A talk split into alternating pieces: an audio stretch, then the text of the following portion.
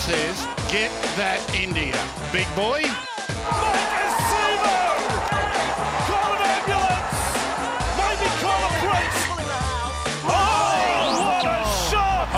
What a shot!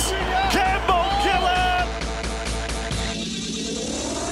Hello and welcome back to another edition of The Tip Sheet. As always, I'm your host, John, also known as 4020. Joining me, as always, is my good mate, 60s. It's an action-packed episode, mate. We've got a couple of guests, including one that we're really, really pumped about today.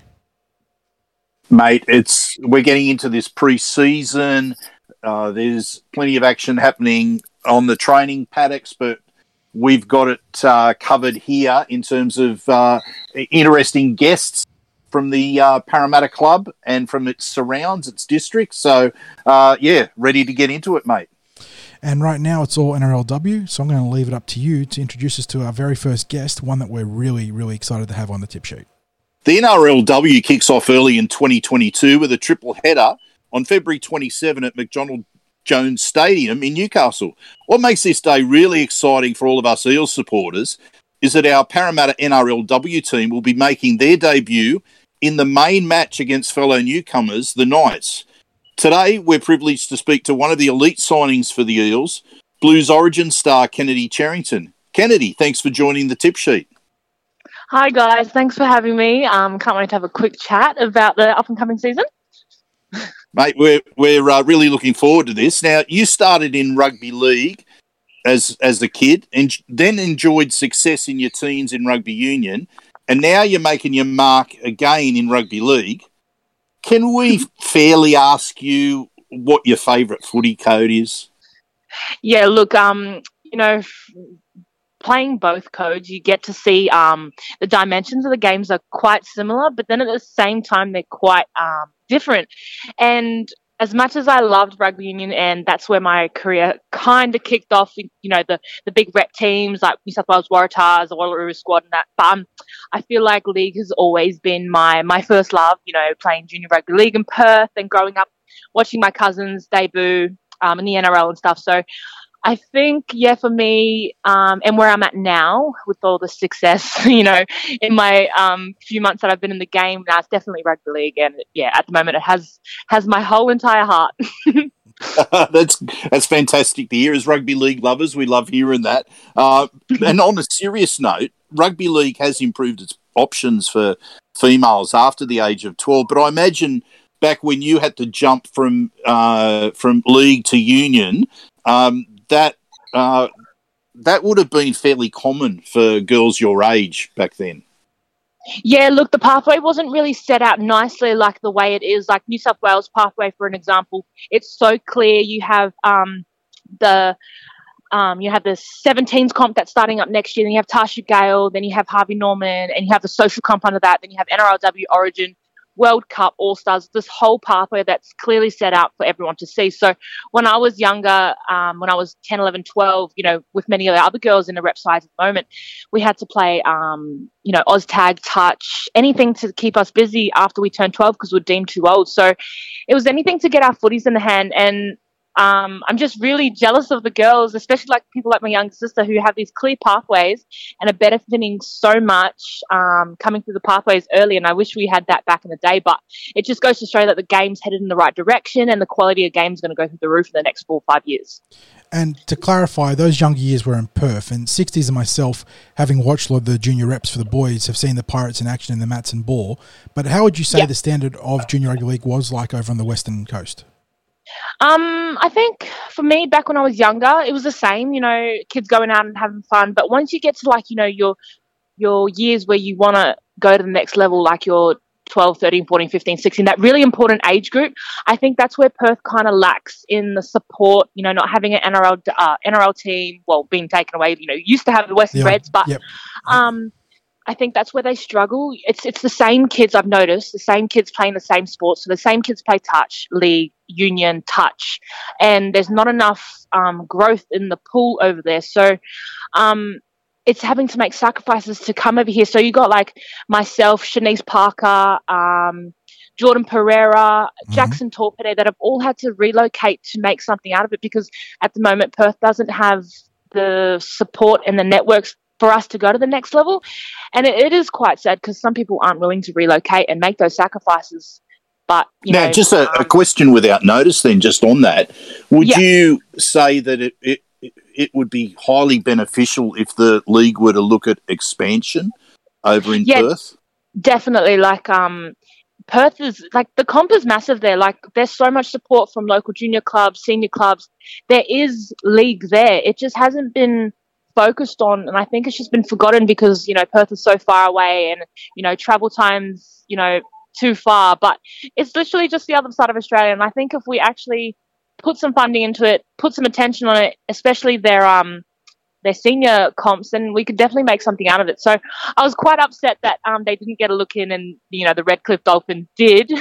I felt like Perth were deserving, and they have been pushing for a while. That's right. But hopefully they've made some noise now with some big sponsors behind them with some big money to push them maybe for the next one to come in. So fingers crossed, because like I said, Perth does have a backing. It just, hasn't had a look in. Yeah, it's always been on the periphery of expansion, but there's just been some of the more, I suppose, blue chip expansion places that the NRL sort of prioritise, like you mentioned, Brisbane 2 or now the Redcliffe Dolphins and whatnot. But, knock on wood that the Perth in whatever iteration is, whether it's the Pirates or another franchise name, can get there, because, like I said, Sixers and myself have seen the Pirates in the junior reps for a number of years, and you can tell it's very big, passionate following over there. Yeah, I mentioned it also in a previous podcast that I caught. I was channel surfing and ended up on NITV one night, and they had women's rugby league, a club match from over in Perth, and I was really intrigued watching it. It was, actually the standard wasn't too bad, and the game went right down to the wire. It was like, you know, edge of the seat stuff, actually. And, you know, it was probably on at about midnight or, you know, 11:30 at night or something like that. But I couldn't turn it off. I had to sit there and watch what was going to happen. As I said, it was quite not a bad standard, actually. Yeah, look, some of the girls, I've had to be the connection to get them over here. So I've got a lot of the, myself being from Perth and having the contacts I've had to really point out these girls that deserve a look in, because they're just as good as the girls over here, but because they're from Perth, they're not getting a look in, you know what I mean? So I've had to be that connection with coaches, with agents and stuff, and be like, okay, you need to look at this girl, they deserve it. Like, well, they aren't going to look in. That's almost like a similar debate you used to have with the old country versus city stuff, where you'd be arguing for the country prospects to get a look in because of the city elite pathways, but now this is on a national level. There's plenty of talent in Perth in Western Australia, they just need to get a look in to the larger scene. Yeah, definitely agree. Now, Kennedy, whenever we have a guest on, obviously you do a little bit of research, you look into their backgrounds, you can ask some questions about them. And I've got to tell you, you have a fascinating background, both personal and familial. And this goes, like we mentioned, it goes across both codes, both league and union. You have an uncle that played for the All Blacks, which is a huge achievement in and of itself, given the standard they have. You've got two cousins that you already mentioned, Anthony and Mania, that played NRL. Mania. Yeah. But if that wasn't cool enough, you yourself, going back to being a young kid, you won a gold medal at the Commonwealth Youth Games playing for Australia. You were a back-to-back champion in the Super W for the Tars. Yep. In 18 and 19. And then you went from being a centre in Union to being a middle forward in Rugby League, and you went on to win Rookie of the Year, nearly take a grand final, and earn selection for the Blues and the Maori All Stars. So you got to walk us through this, because I've probably missed something big there too. You've got an incredible, even though you're so young, an incredible resume already. Thank you. No, it's been a roller coaster of events ever since 2016. Like I had a few injuries then, and I was just like, oh, you know, I don't think union leagues for me. Like, this is me back in high school, and then I'm just glad that I put in the work that I did there, because it's honestly set up the best success in the last 4 to 5 years for me. So grateful for those hard times back in 2016, 2015. Those crossroad moments are just so, you know, life defining, aren't they? And you're stuck strong, and now you're getting the reward for it. And hopefully, you know, you talk about the NRLW, we've seen that the Queensland Rugby League are moving to equal pay for the origin structure, and hopefully the New South Wales Rugby League follow in suit. But, you know, we're starting to see the NRLW really take root and become its own, massive competition. Yep, no, definitely. I'm so happy for the Queensland girls, even though there's that rivalry. Overall, it's women's sport, and anything to do with women's sport, like you look at the cricket as well, they're putting so much money for them, and, you know, the Queensland investing into their players. It's just a massive, massive applaud for that state, because they're headed in the right direction, and hopefully, like, I'm hopeful that we are pushing it just as much, because if one state deserves it, then I don't see why we don't deserve it either, because we put in the same, you know, we might not got the results in the last 2 years, but we definitely deserve it, especially seeing like the background stories of some of the girls, the hard work we put in, working 3 to 4 jobs, studying, looking after families. So there's a lot more that goes on than just playing footy. You know what I mean? Exactly. And just back to that's the thing. I was just going to say, that's the thing. A lot of people just don't know the background stories of what the female players have to go through, because it's really that. Well, you've got several competitions in 1 year for a start, and I mean next year. Yeah. It's even more so with 2 NRL competitions, and then, as you said, you've got the Harvey Norman women's competitions as well.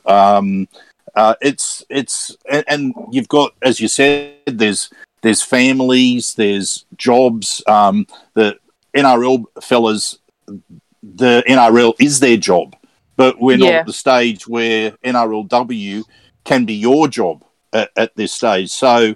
Yeah, there's so much to what the sacrifices that have to be made. Yeah, there's a lot of grey area as well. Continue. No, I was just going to say it's just something that I think people should be more aware of. Oh, I agree. I could talk about the subject any day of the week. It's a bit of a grey area, especially with contract security. So I don't know if you guys know. So, you know, with the different comps, we don't sign a year contract. We sign 2 to 3 month periods. So if you get injured, that's your contract gone. There's no security on money coming in, even though you've taken work off. There's nothing like that. So pretty much we're doing everything we can to look after our bodies to stay injury free so we can play the footy we want, because if we aren't playing, then we aren't getting paid. That's basic. You know, people were so easy to say and criticize us for not being grateful. You know, we have a comp, you know, you're getting paid. It might not be enough, but we've still got to live. We've still got to, you know, take time off work.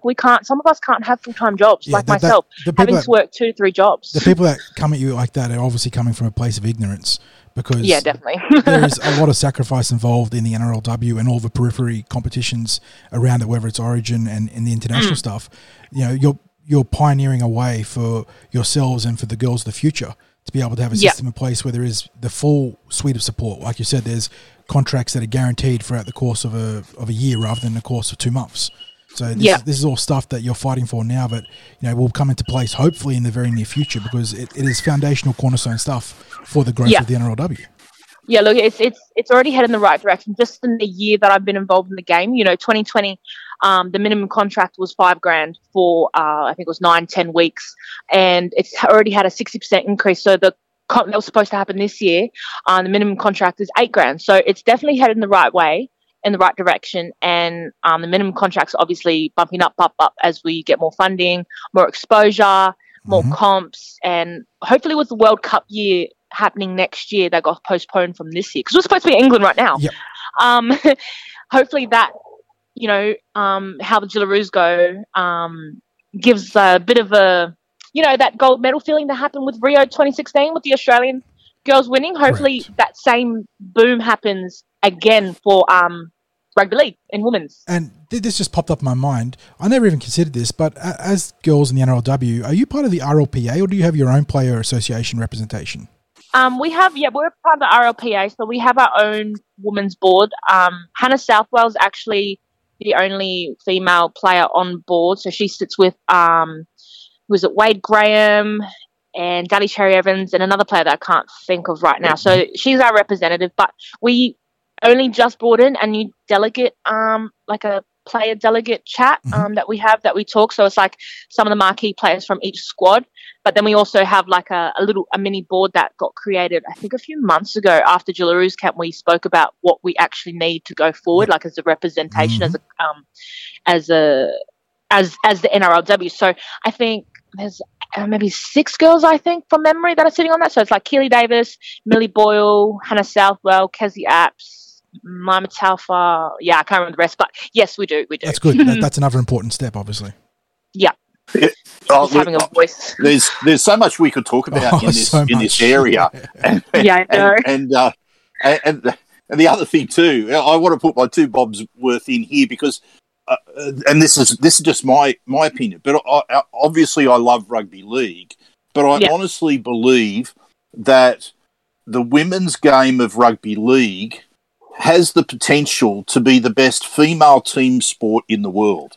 I really, really believe that. I believe that is the most exciting female team sport to watch, and it's only going to get better because really, what even to even suggest this in 2021, 2022, but to use the word pioneer right at the moment, the those players like yourself right now, I really regard as pioneers within the sport, despite the fact how long the sport's been around, despite how long women have been and girls have played rugby league for. It's a pioneering stage right now. And I just think the decisions that are made right now are going to be so critical in where we take the game. Yeah, no, that's so awesome to hear. Thank you. I love hearing, especially – you know, men like yourself backing our game. It's really humbling to hear because most of our support, you know, it comes from the dads that are involved and, you know, the brothers that are involved, the nephews, uncles. So it's really lovely to hear. Thank you. But I definitely agree with you, not being biased or anything. Just, yeah, like there's so many dynamics to the game and we're only getting better. Like if you look at the quality from 2017 when the comp kicked off to 2020, and I know the girls are so hungry to play, to get some footy in their hands because some of us haven't played since June, since Origin, but the girls that didn't play Origin haven't played since April. Yep, so exactly. So they are so keen to play and the quality through the roof is just, especially with the 12-month calendar, there's so much footy on, so much excitement that's going to happen, that's going to come from 2022. Yeah, and really this expansion of the NRLW is so important because as much as I was enjoying the matches that were there, with just having four teams, it just wasn't enough, you know. It was like I'm after a full competition, a full premiership, and I know we have to take baby steps but I was getting frustrated because, I mean, for a start, there wasn't a Parramatta team. So, you know, I was a bit frustrated there. But just having, you know, I just felt that it had to be more than four teams. And now that we're at six teams, and then I know we're gonna you know, get higher when the Warriors are able to return and they'll expand again. You know, it's just heading into a better place. But as I said, all the decisions now are just so critical. Yeah, it's bittersweet to play in as well. It's just like you have to literally do like 3-4 weeks of preseason, and then bang, you're straight into the comp, and it's just like you haven't even formed bonds.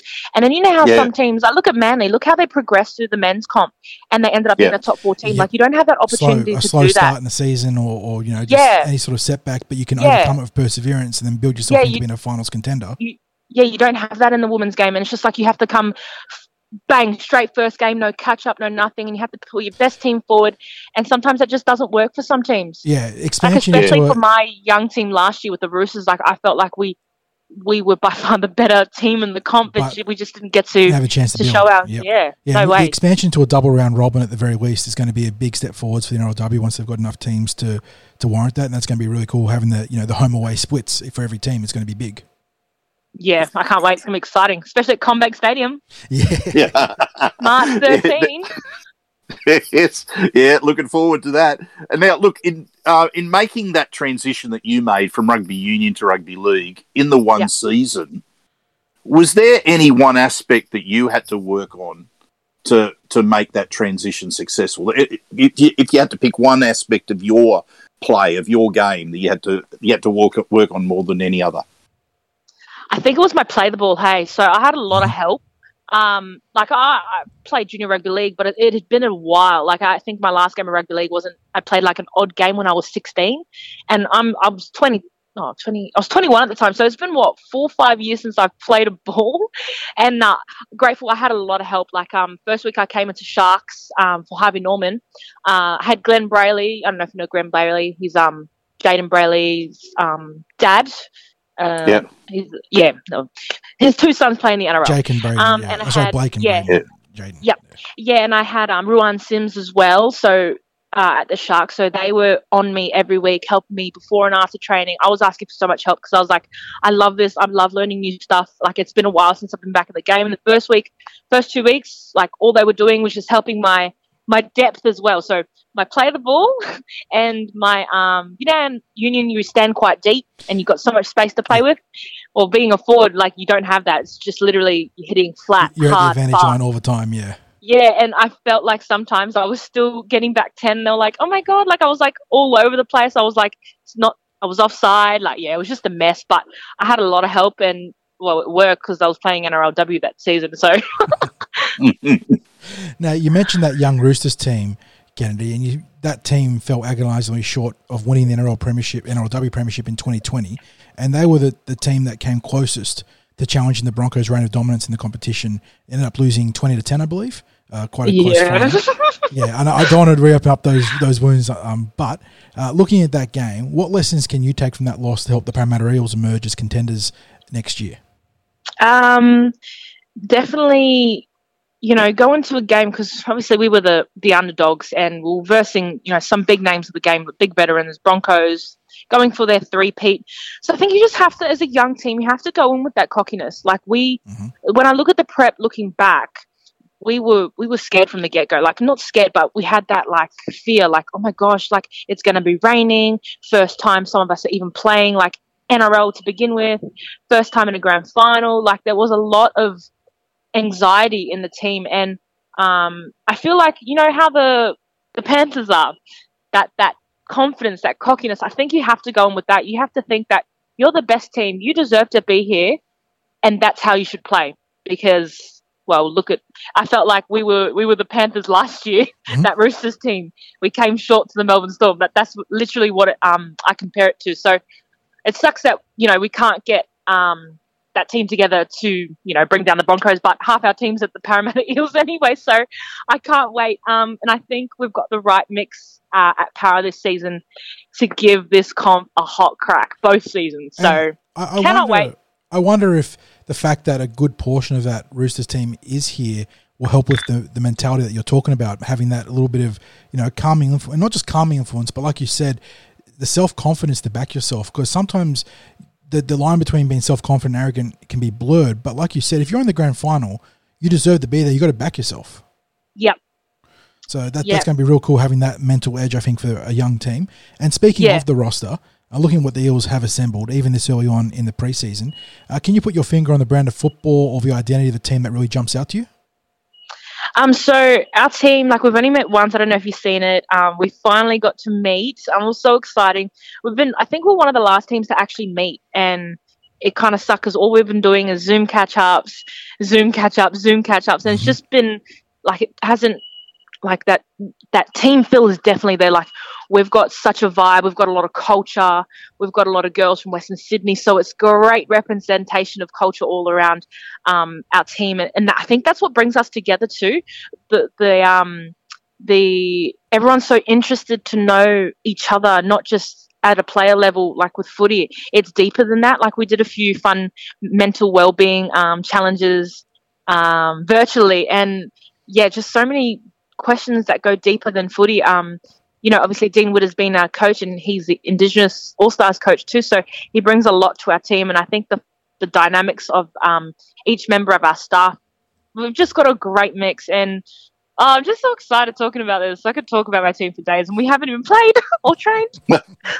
Look, I certainly enjoyed seeing the photos, and our good mate Mary Kay joined you at on the day as well, so it's good to see Mary there. Yeah, she's so lovely. I love her. Yeah, look, she's been a repeat guest with us on the tip sheet, and when we've done our live appearances at Paraleagues, she's one of the first that we turn to as a guest for our for those live shows because, like us, she enjoys talking footy, and there's always plenty to talk to Mary about. So yeah, she's one of our favourites. That's lovely. I want to throw the question that John asked, but back at you, because John was asking about what brand of football the Parramatta Eels are likely to play. But I want to ask, how would you describe the Kennedy Cherrington brand of football? That's a good question. I like this question. I guess for me, like, I have confidence, you know, and like you said, that blurred line with our, like, you know, that arrogance, confidence is blurred sometimes, but because I'm new to this, like, the rep side of things here, like, I go in with no fear. Like, I don't give a damn about who I'm playing against, whether they're a veteran, whether they're a rookie. Like, I go out to play the best I can, and I play hard, I play fast, I play aggressive. Like, I'm probably one of the smallest, actually, if not the smallest prop in the comp, but that doesn't stop me from, you know, making 10 plus meters on my every carry. That doesn't stop me from making 2 to 3 runs in a set. Like, I'm a workhorse. That's I'm just, yeah. Well, you sound a lot like a Parramatta prop forward that was very popular for a long time, that was a little bit undersized for the spot but gave his all, and that's Fui. He used to fly in every set and was a cult favourite very quickly because of it. Look, so. Yeah, I like to stay busy, and the middle is where everything happens, especially in the women's game. You can't score tries if you don't go forward, so I like to stay busy. I like second efforts. I love tackling, love the aggression, so... everyone critiques, you know, my size and stuff, but that doesn't mean anything. And, size don't mean nothing. Because I think you're getting a few fans excited now. Are you an 8 or a 10 on the back in terms of the prop forward position? I've played both. I guess probably an 8. So anyone that's rushing out to buy a Kennedy Cherrington jersey now after hearing her sell herself as this, you know, up-tempo energy forward, there you go. You got the number and the name now. Yeah, I don't know. See, it doesn't. It's in the women's game. It kind of means the same, to be honest. The 8 and the 10 are pretty much the same thing. But at prop forward, it's just that people that want to get your jersey now, they can just be sure they've got the right number. Oh, okay. Well, yeah, probably get named at 8. Yeah, that's me. If it changes, don't quote me. You're actually going to now have to request this, because if we put it out there that, you know, people are going to get Cherrington across the back of the jersey and the number 8, and John leads them down the wrong path, and you run out in the 10. Yeah, look, if it changes, I'm sorry, I couldn't change it, but yeah, it's either 8 or 10, but hopefully 8. Okay, let's talk the NRLW, because 2022 is a very odd but special year because we saw the impact of COVID. The NRLW clubs now have a unique opportunity to claim 2 titles in the one season or 1 year. Is this something you girls have spoken about, or is it a case of just dealing with the March competition first and then reassessing and attacking that second competition as its own entity? Yeah, the NRLW comp is in our sights, like the first one. But at the moment, half the girls are in Harvey Norman preseason, so it's been such a messy start. We're actually commencing training on Thursday for like every second Thursday.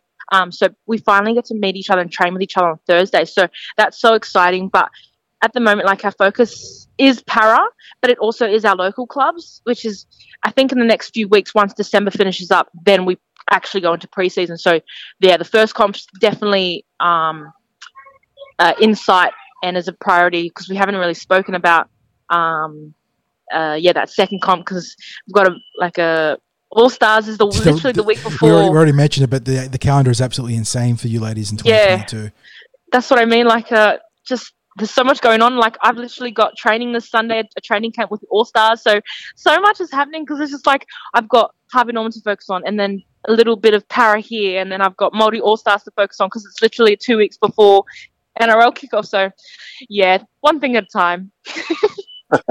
So, here's the question we probably should have started off with. Why Parramatta? What's led you to Parramatta?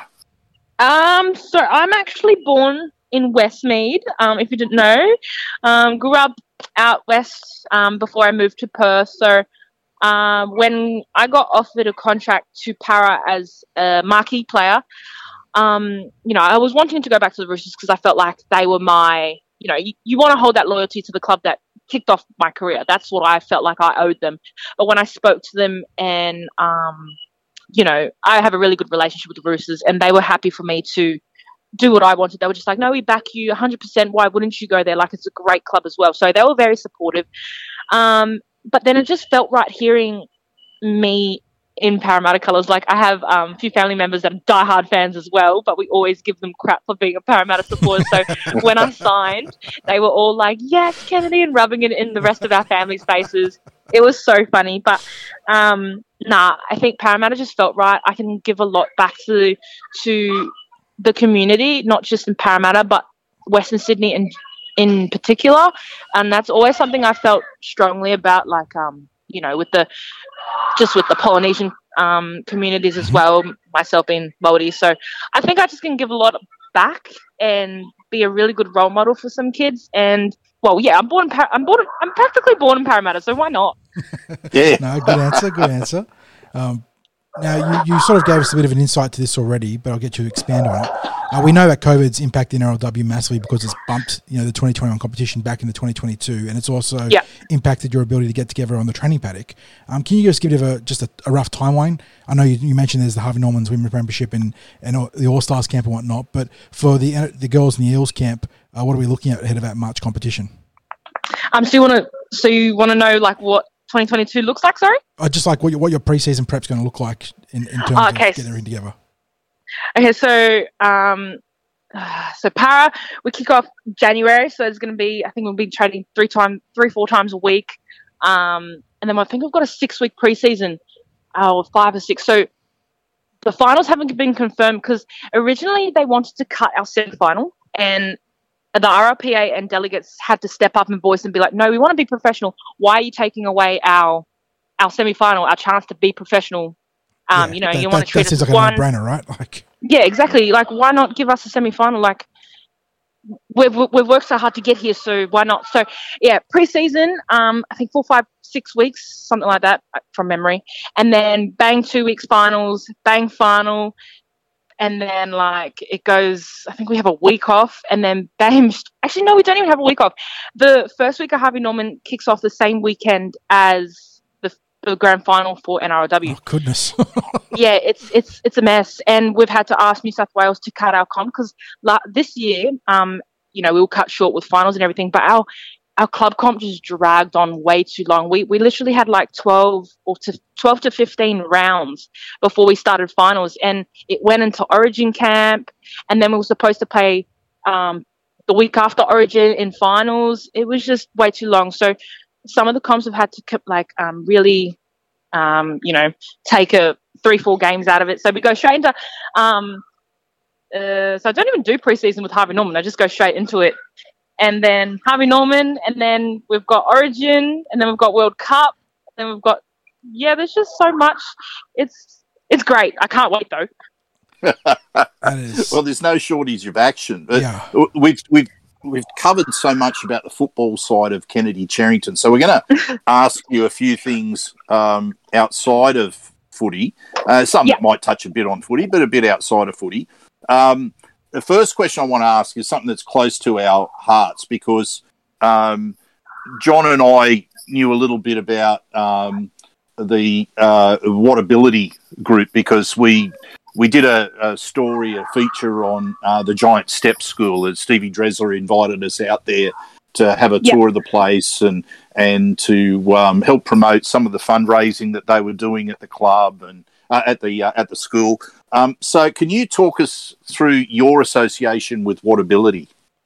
So I think my cousin works for Giant Steps, and at the time I just needed some work to work around footy, see what I mean? So and he was just like, yeah, cuz I'll put you onto our boss Steve, who used to work at Giant Steps. Like, my cousin was my connection between Watability and me, and he just got me down, and then I got in touch with Steve, and he just asked my availability, and then I just had to get my I already had my working with children, so I've already worked with children, and then I started working with a family, and it just kind of kicked off from there. And then Watability is such a great service for these kids to get out in the community and be accepted by the ones around them, and just bring some smiles, some happiness to other people.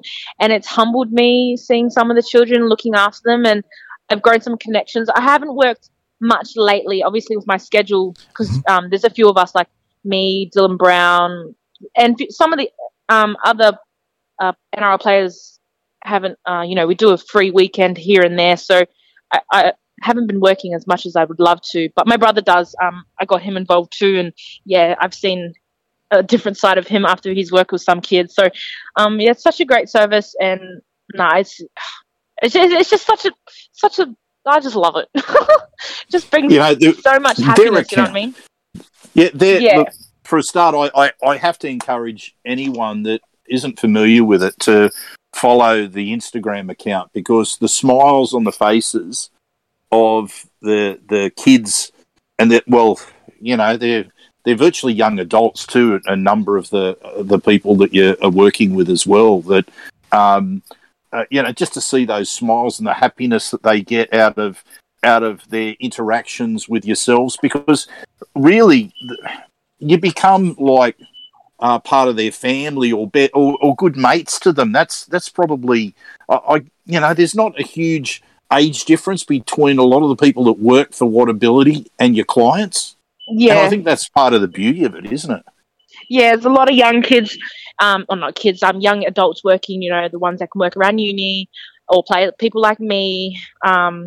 So I think it's benefiting our youth that are working with these kids as well. Like, not saying you should be grateful, but it's just bringing a different perspective into things in our lives, you know what I mean? So, we should be grateful with what we can do by ourselves, talk. Just simple things as talking, eating, going to the toilet, those basic things that we take for granted every day. And we have to help these children learn how to do these things for themselves. So but they're more than just you're the people you're helping. They're great human beings as well, just in their own special version. As I said, I really would encourage people out there just to check out the as a first learning step about that organization, their Instagram account. Now, we touched on your selection for Maori All Stars a little bit earlier, and after your match, your Instagram account had an emotional post that you put up about what that selection and that match meant to you, and then your mother added a really heartfelt reply, and that was something that caused my partner, who's Ngāti Poro, she's of Ngāti Poro heritage, and she was crying reading it. Can you share how special that experience of being selected for the Maori All Stars was for you? Yeah, I think the Maori All Stars jersey is my number one jersey. I think from a cultural perspective, it hits different. Just the emotional side of things and learning about me, my culture, my language, where I come from, the stories behind our language, just little things like that. And I wasn't brought up in the environment where you're surrounded with the Māori culture. I'm born and bred in Australia, so I've always felt like an outcast, like me and my siblings. And I think that experience, and I cannot wait for camp, and I can't wait for this Sunday to be around it again, because it brings me confidence that I'm Māori. Like, as bad as that sounds, I feel like an outcast because I don't think I'm Māori enough, and I shouldn't feel like that because, oh my God, sorry, it's background noise. I shouldn't feel like that because, that's the blood that runs through my veins. It's simple. You're Māori if you've got that blood in your veins. You don't deserve to be Māori, whether you can speak the language, whether you're brought up around kapahaka or talking, casually in te reo Māori. So, my mum just had to remind me that, hey, I'm more worthy than anyone. The blood that runs through my veins, a proud, strong mana wahine, so, which means a strong woman in Māori. So I'm glad that it brought some emotions to your wife too, because obviously she feels this probably a bit similar to me, feeling like an outcast or not deserving. I have to tell you, you've really, what you've touched on is exactly what she feels, because she, although she's born and raised over in Auckland, she wasn't raised with all of the Māori traditions and culture, that side of things. So, and she's also quite fair-skinned. Yeah. When she was reading that, and that's why I think your mother's words to you really affected her because, and I'm even tearing up a little right now, just thinking, just like, and that's just thinking like her reaction, like it caught me by surprise because there's only little bits of the language that she understands through being, you know, taught the parts of the language in over in school over there, and because she works in childcare and started working in childcare in New Zealand, there would be that emphasis on trying to teach some of the language to young children wherever possible, and tell stories and that sort of thing. But she absolutely would feel identical to how what you've just expressed to us there. Yeah, and you know, I know she bristles up when there's a good haka that's on. And she's always but she's always telling me because she was born there that she's a Kiwi, and she's not going to be Australian because she's a Kiwi. But the Māori heritage is was like I probably didn't realise just how important it was to her until I saw her become so emotional. So yeah. Oh, that makes me happy. You know, if I can do that for someone just by my mum commenting, like imagine the, you know, influence I can have on this Western Sydney community that are of Māori descent, and that's what I want to pride myself on, being that great advocate. And you don't have to be, you know, there's already enough segregation in the Polynesian culture as there is. So, that's the last thing I want, you know. It doesn't matter if that blood runs through your veins and you're Samoan, Tongan, Māori, you shouldn't feel like an outcast just because you're born in Australia. Exactly. Doesn't mean nothing. That kind of cultural self-doubt, I would dare say it's not that uncommon, you know, especially when you grow up away from, like you said, from the sort of the places of heritage there, and seeing sport help act as a bridge to be an affirmation of who you are and where you came from is very powerful, and it's part of the reason why we love not just rugby league but just love sports in general, that it can act as that sort of tool. So, you know, well done to yourself there, because getting over that kind of self-doubt is a huge step, you know, forwards just as a person and for your family and for your community. Thank you. And can I just want to share a really quick story, because you touched on there across about that impact across the Pacifica people. I taught for nearly 25 years at a school in Western Sydney, and there was quite a number of students of Pacifica background, and one of the young boys one year took it upon himself to create I suppose it was a kapa haka group, but they didn't restrict it to just the New Zealand haka. All of the boys who were of different background learnt and taught themselves all of the, I don't know if I can use the word haka for the Samoan and Tongan. It's a traditional dance, a traditional, yeah. So all of the those sort of traditions of different Pacifica groups, and they performed it at a school assembly as all of the groups, and it was just amazing the passion they had for each other and each other's culture. So yeah, it was it. As you said, it's, you know, the impact can be right across the Pacifica people. Yeah. No, what school was that? That was out at Guildford West. Oh, amazing. I love that. That's so cool, because Hill Sports High School did something similar too, but instead of just restricting to one school, they brought in different schools and they had like a mini festival. My younger cousin ran that and organised that in Blacktown. So, he got that up and running, and that's what they're doing every year. They're making like an annual thing to present their cultural dances of so that's so awesome. No, that is very good. And we mentioned the term pioneer before. You are the oldest amongst your siblings and your family, so you're certainly blazing the trail ahead for them. But would you like to give your younger siblings a little bit of a plug, because I dare say there might be some high achievers amongst them as well?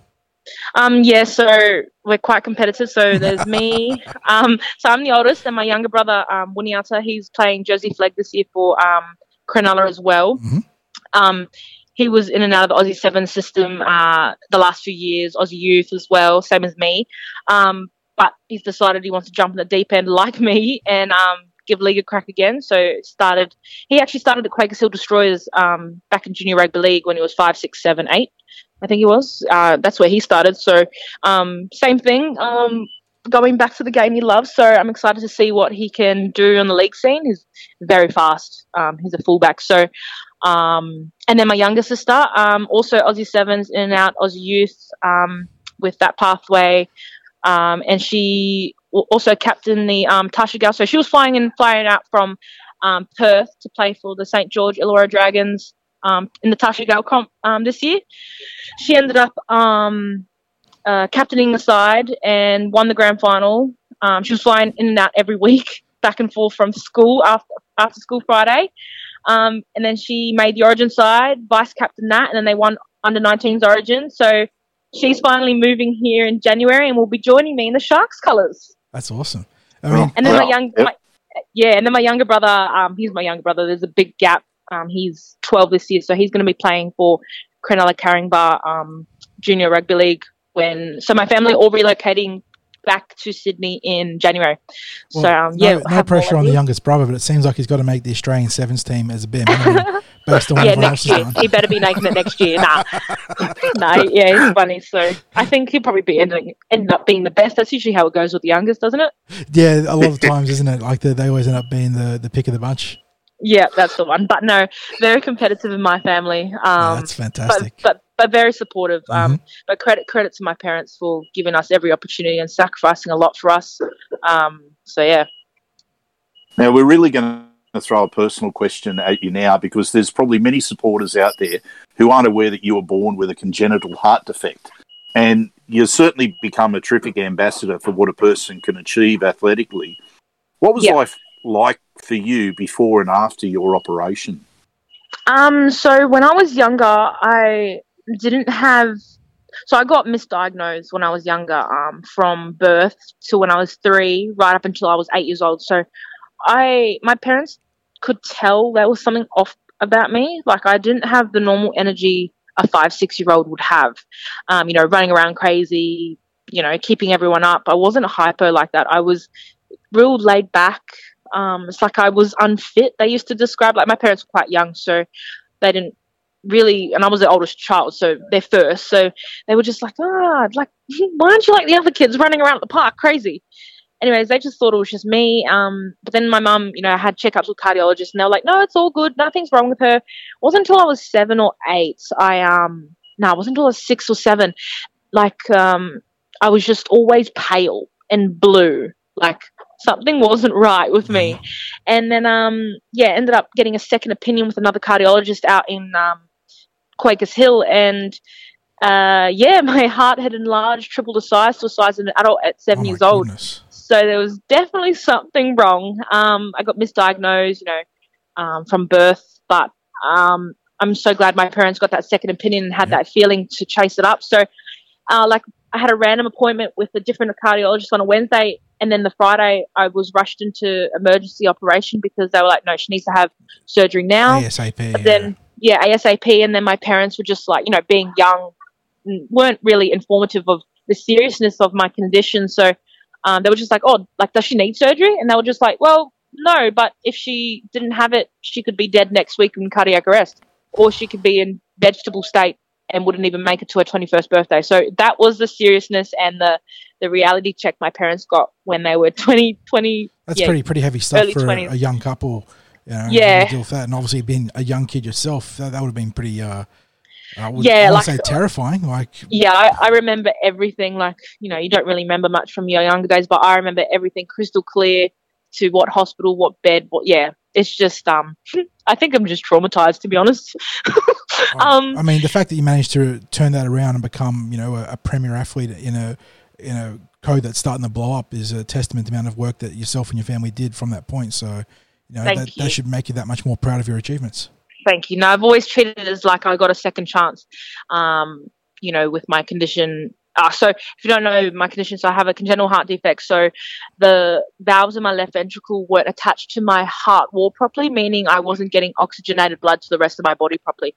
So that's just the basic understanding of it. It explains why you're so less active. So not active, was blue. So I just wasn't circulating blood as much as I should have. So, yeah, that was a lot.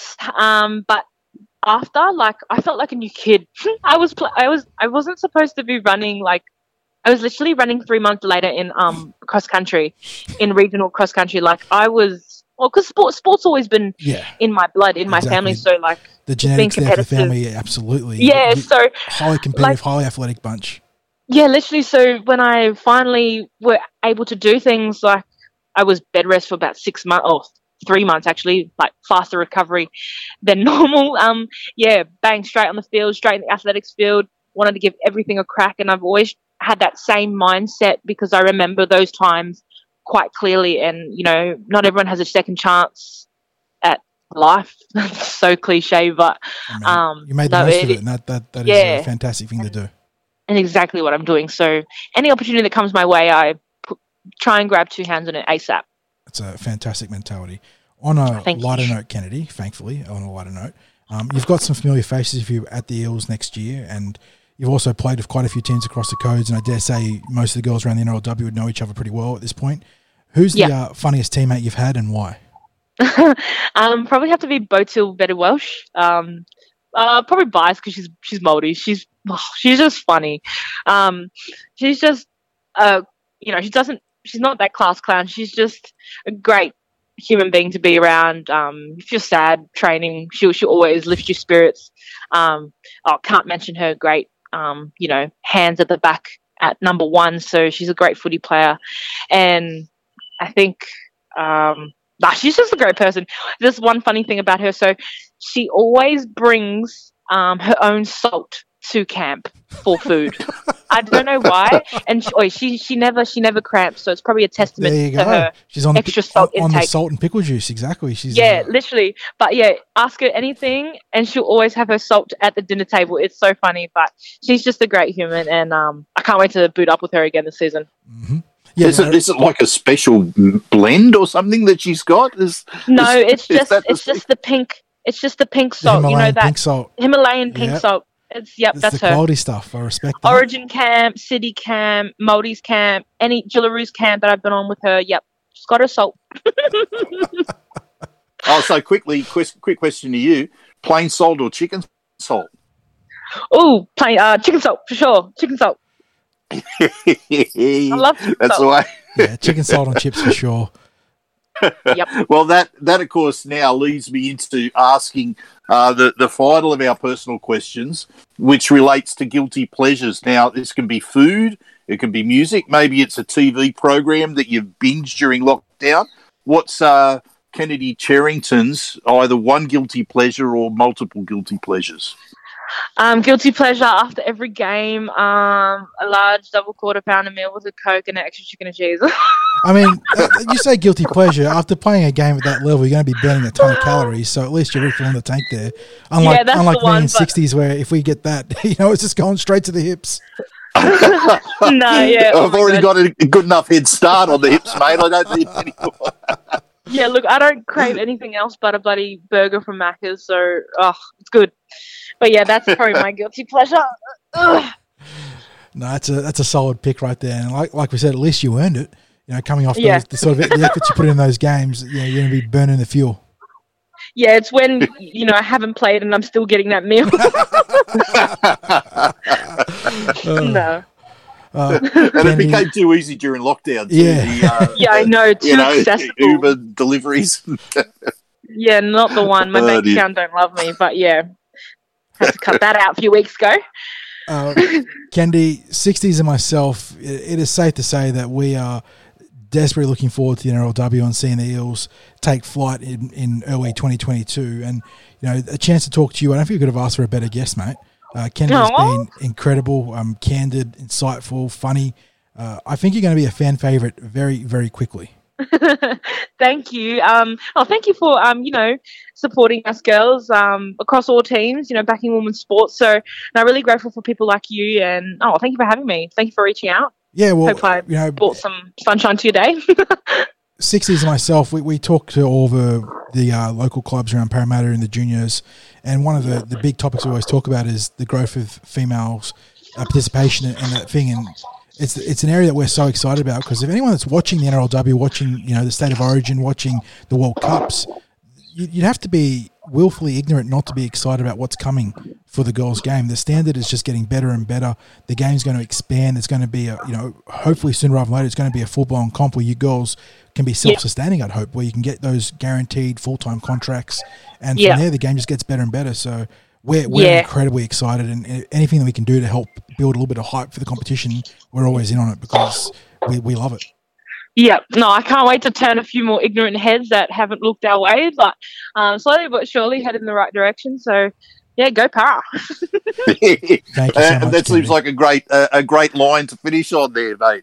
Yeah, our saying that I put in the team is blue and gold never folds. That's us. There we go. That's it. That's blue it. Blue and gold never fold. Thank you, Kennedy Cherrington. You have a wonderful Christmas break, and then get into that campaign for 2022.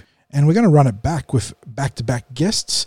Going to go into another edition of the Para Stories, for which 60s, mate, you've got it all lined up for us. Well, 40, we've been taken on quite a learning journey with every junior club that we've profiled during our Parramatta Story series.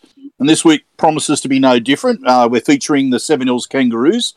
We've got their secretary, Ricky Orsina, on the line. Ricky, thank you for joining the tip sheet. Thanks for the opportunity to be part of it.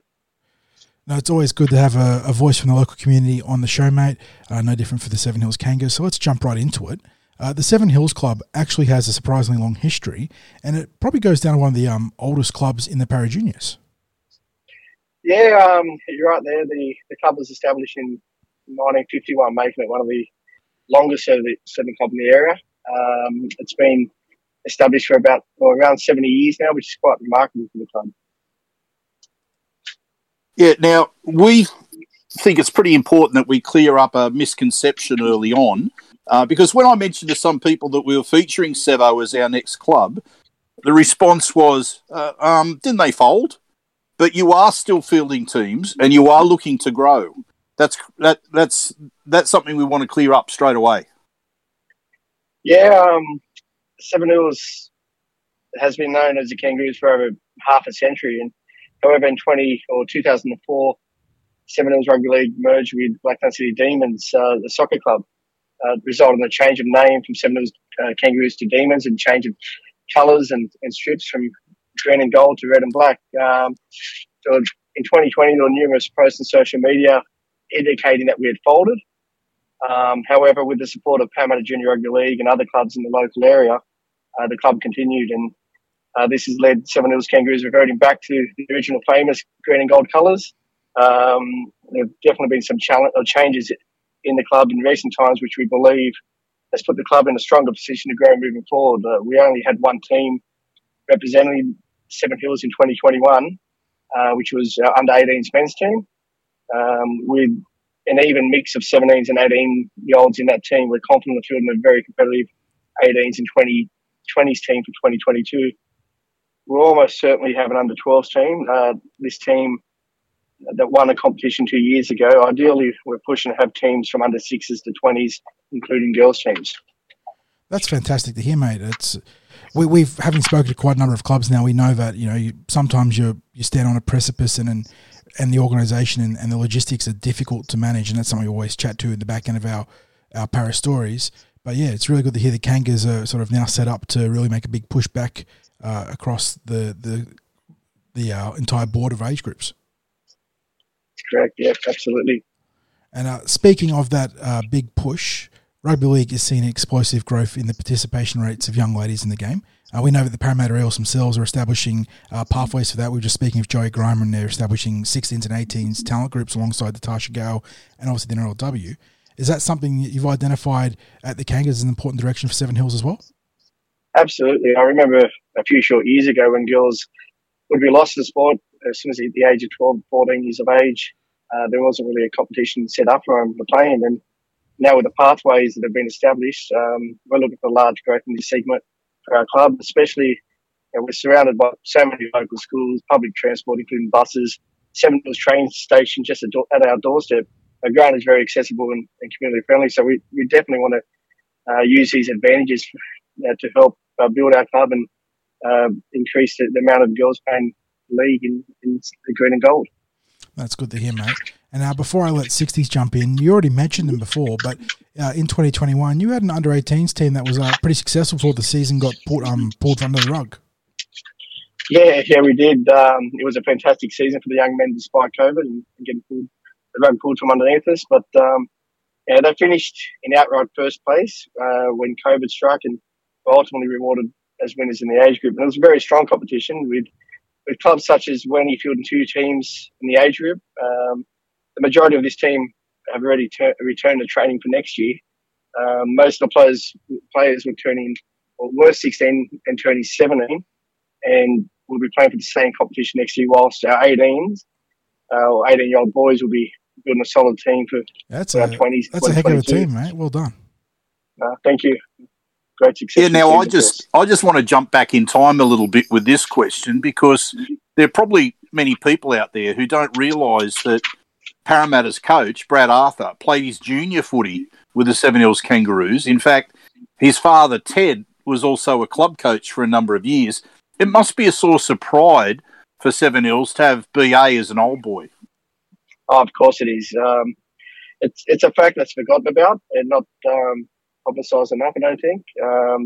Having one of our own on the way to becoming one of the longest-serving coaches of a powerhouse like Parramatta is enough to inspire any local kid to wear the green and gold of Seven Hills and dream big. It shows anything's possible, really. Yeah, we've got some great photos that we've managed to source of Brad back in the Seven Hills days wearing his colours. And I do believe he was the club player of the year and all that sort of stuff. It's not surprising that a bloke like BA would have had that back in the day when he was a kid. Just moving on again, when I was having a look at the Facebook site for the club, you mentioned that the Kangaroos become a small family orientated club. So who makes up your Seven Hills community? Well, although we only had one team representing our club in 2021, there was a lot of people involved in shaping, the culture of the club. There's our president, Kylie, our treasurer, Lauren, committee members like Brad. Yeah, they're all volunteers that, despite not having any family members playing at the club this season, they're giving up their time, they're getting involved. The changes at the clubs in recent times have also given us the opportunity to continue with the traditions, such as the colours, whilst also developing new and positive family culture at our club. Our aim is to be a club that develops players whilst creating an environment where everyone wants to be part of and gets involved. An example of this is our 18s. Our 18s had a completely new team. We had approximately 33 players try out and train with us in the pre-season. We obviously only picked 20 at the end, but the camaraderie and friendship within the group is unbelievable. The players came from a total of 16 different clubs and not having played together before. The players have become best friends, going to events together, living in each other's pockets. There's a strong bond within the group. I've got no doubt that the positive environment comes down to the families involved, not only in the committee, but within the club's community. It's given our club a new lease on life. Having players involved with the design of training and game day shirts and jerseys, giving everyone a sense of ownership, pride and belonging. Everyone has a voice and the club listens. And I would imagine that that's really a positive when you've got the people that are within the club now that are really shaping the club for the future and establishing the culture of the club and what they want it to be. And I suppose it creates that good mix of having a club that's got a long tradition, but now it's a club as well that's shaping itself for the future. Correct, absolutely. Now, Ricky, one of the absolute constants that we know is true in junior rugby league and junior rugby league clubs is the importance of volunteers, and I imagine at Seven Hills it's no different. Yeah, you're probably going to hear this from every club secretary in the district or within the sport. You know, our volunteers are fantastic. They're always given or going above and beyond. You know, no club would survive without passionate volunteers or any volunteers as such. They're the batteries in the watch, aren't they? You know, without them, we don't survive. The clock doesn't tick over. And just with regard to that as well, I mean, you've had that double bunger of COVID, and then the fact that you're reliant on volunteers. But COVID has really impacted so many aspects of people's lives over the last 2 years.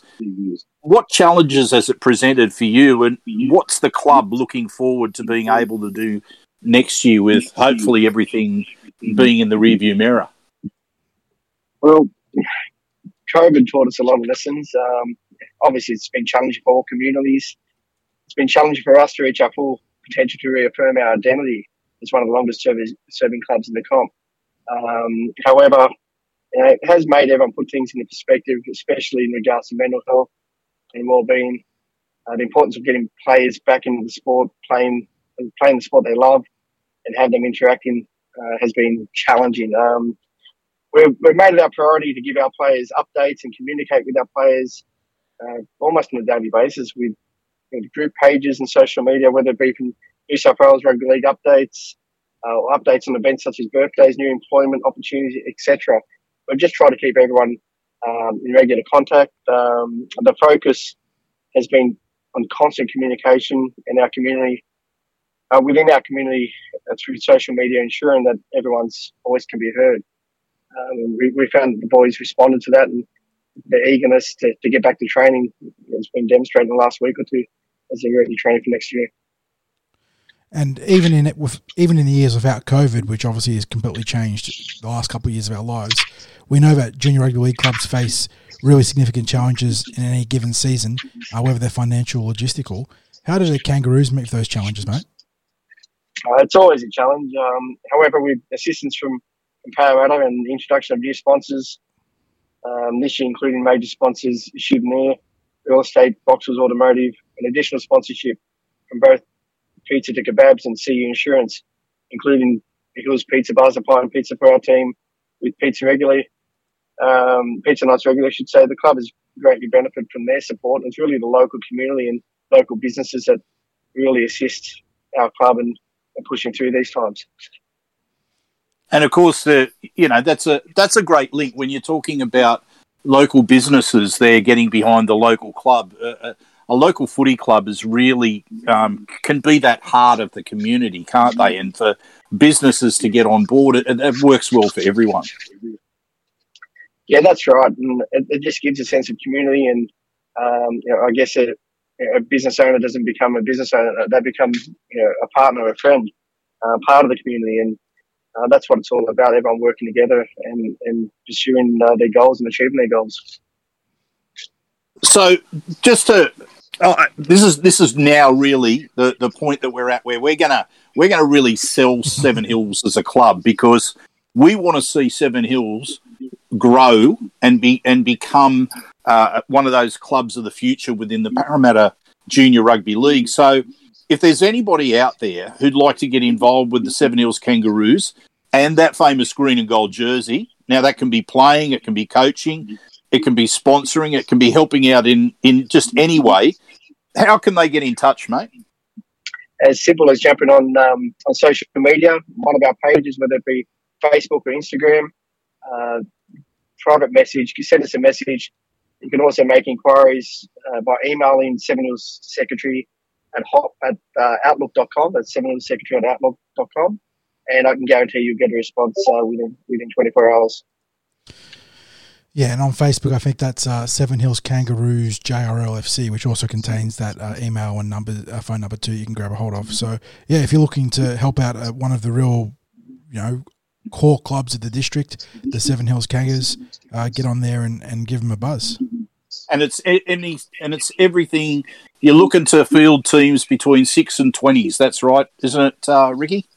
That's correct. I guess it's one of the benefits we have, as much as we'd like to have our teams full of players at this stage. We've got a blank canvas, and we can shape the club the way we want it. And there's opportunities for everyone, whether it be coaching, playing, training, just helping out.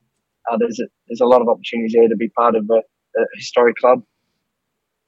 Well, just like those green and gold colours are historic within Australia, they're historic for the Seven Hills Club, the Kangaroos. So, let's get involved there, people? Anyone that's out there in the Seven Hills district and wasn't aware that the Seven Hills Kangaroos are alive and well and ready to flourish? Make sure you get in touch with the club, and whether it be playing or getting involved on the staffing or sponsoring, it's it'd be a great club to get involved with. Sounds fantastic. Cheers, Ricky. Thanks for having the chat, mate. Thanks, guys. Appreciate it. Cheers. So thanks once again to Ricky at Seven Hills Kangaroos. Make sure to check him out, and if you want to be involved, follow those links, please. Right now, 60s, let's start wrapping things up. There's a little bit of Parramatta news to discuss, some bits and pieces, some important bits and pieces, actually, including the announcement of the end of someone's career. So let's jump into that. Keegan Hipgrave, surprisingly, mate, announced his retirement this week, but looking at why he did it, I completely understand. He's been consulting with a neurologist and made the decision that following a series of concussions in his career, not just at Parramatta, but prior to that, that it's in his best interest to retire early and forego any potential advancement of the head trauma there. I really want to applaud Keegan for making such a brave decision. It's not easy to turn your back on a career like rugby league where, you know, you get paid handsomely to do a lot less than you would do otherwise in another field. It couldn't have been done easily, mate, but I think he's made the right call. Yeah, I think it's a surprise from the perspective that it came out of the blue in terms of a news item. No rumours or anything like that. It sort of just hit us. We all remember that it was a nasty concussion that he suffered in that final round match against the Panthers. Mm-hmm. And I suppose the other aspect that was a surprise is that he's only 24 years of age, so you're not expecting too many medical retirements at 24 years of age.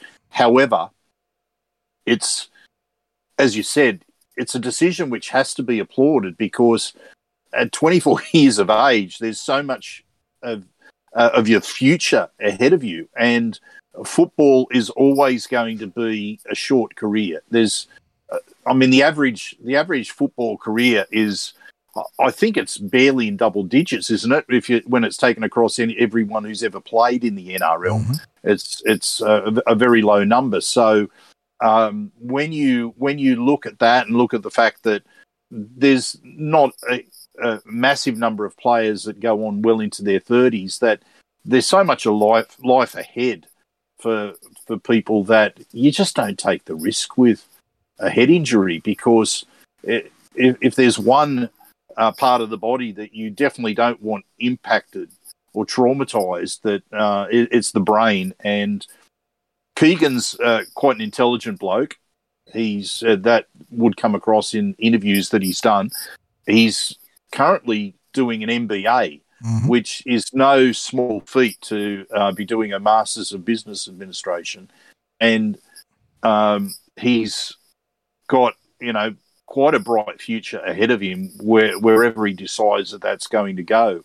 So, as you said, it's probably the only decision he could make. It's, look, there'd be that emotional connection with making a decision like that, because he obviously wouldn't have been expecting that his career would end as suddenly as that.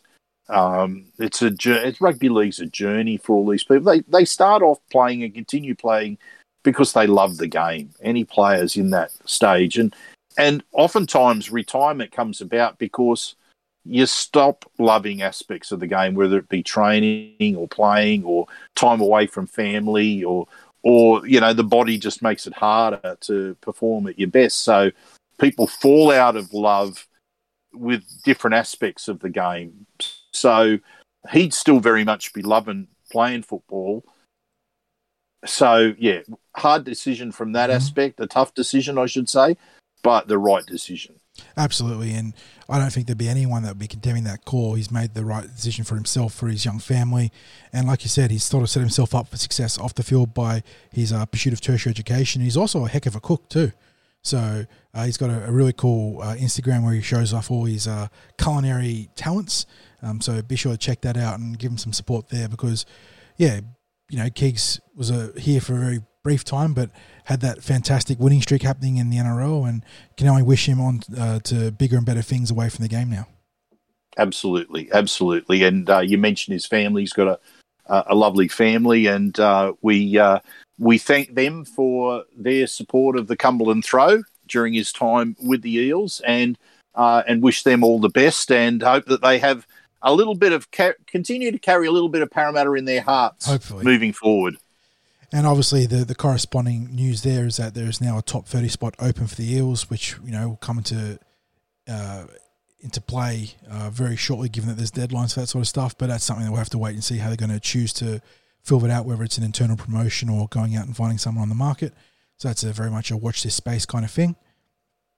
But speaking of the top 30, you were out at Parramatta, mate, or at Kellyville rather, and got your first little gander at the preseason action. It wasn't a whole lot happening, but there was about 14 boys reporting in for the first hit out, the first training run of the preseason. Yes, mate, you pretty much nailed it. It was went out there on Monday, Monday morning, just have a bit of a look at who was rolling up for the first day of preseason and what they got up to, and it's really an orientation day for some of the players. It was, as you mentioned, there were about 14 players that were involved, a lot of younger Pathways players, and I'm not going to go through a roll call of who was there, but it was really, I suppose, to use a cricketing parlance, because it's we're in cricket season, is that it was a bit of a loosener. That's how I would have described it.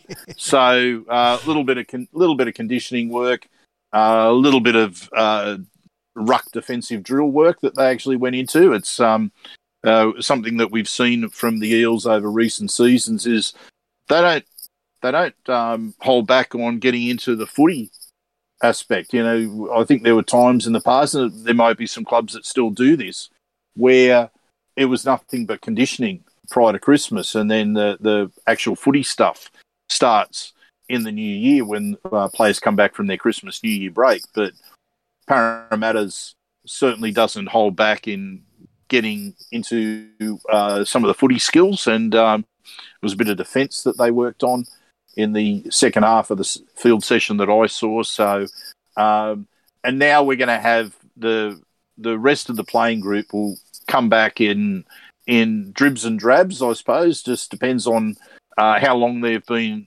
playing in the NRL. Yeah, the vested NRL vets get the extra time off, exactly, the 5-year veterans. So that's right. The real meat and potatoes probably start happening around December, I want to say, where they start getting more of a squad back to really start testing them, and then they'll go into that Christmas break and come back in January with the, you know, preseason in full swing. So you're going to give us a lot more details as that starts to, you know, develop and get into its full rhythm, which is going to be exciting. But yeah, we're expecting, you know, not a ton of external recruits, obviously, but a lot of young talent to feature again, like we saw in the 2020-2021 preseason. So the 21-22 preseason should be plenty exciting with all the young kids getting a look in. Yeah, look, there's I don't know whether people want to term this as train and trials or an NRL preseason. The younger players that are coming through in their development with the club, they often get things like an NRL preseason put into their contracts. So they get that chance to participate in a higher level of season preparation. And really that we've spoken to people in the past about how many pre-seasons it takes to become, I suppose, reach closer to your potential as an NRL player. Like the young players, when they come in, it's often said that they need 3-4 NRL pre-seasons to hit that season at their physical best. So you get young players who part of their contract development, their development, what they're contracted to, includes a pre-season. It might mean that they've got anything to do with being a full-time footballer for the following season. It just means that they get to experience a full-time pre-season for a number of weeks. Now, it might be the full pre-season. It might be so many weeks of the pre-season. So we will see some young Pathways players involved in the pre-season. We will see some new arrivals involved in the pre-season. And, of course, as we mentioned there before, the really experienced NRL players, they'll get about 2 weeks of the preseason before Christmas, and then it's basically everyone is jumping straight back into it as soon as the new year. Mm-hmm. So, mate, basically stand by for pre-season training reports. I'll start putting those out as soon as we've got a few more of the players there participating in the pre-season. And apart from that, of course, we'll keep things rolling with our podcasts, our special guests, our Parramatta stories. So plenty to look forward to on the Cumberland Throw during this pre-season. Yeah, and we're obviously going to hopefully have some big re-signings coming in the few days or weeks ahead of us, so we have to sort of keep that on tap, and we'll have a reaction as soon as something does develop there. But until then, as always, thanks for stopping by, thanks for having a listen, thanks for having a read on the Cumberland Throw. As always, feel free to join the conversation. I know there's plenty to talk about with Kennedy Cherrington and the Seven Hills Kangas. And yeah, we'll catch you guys next week. Cheers.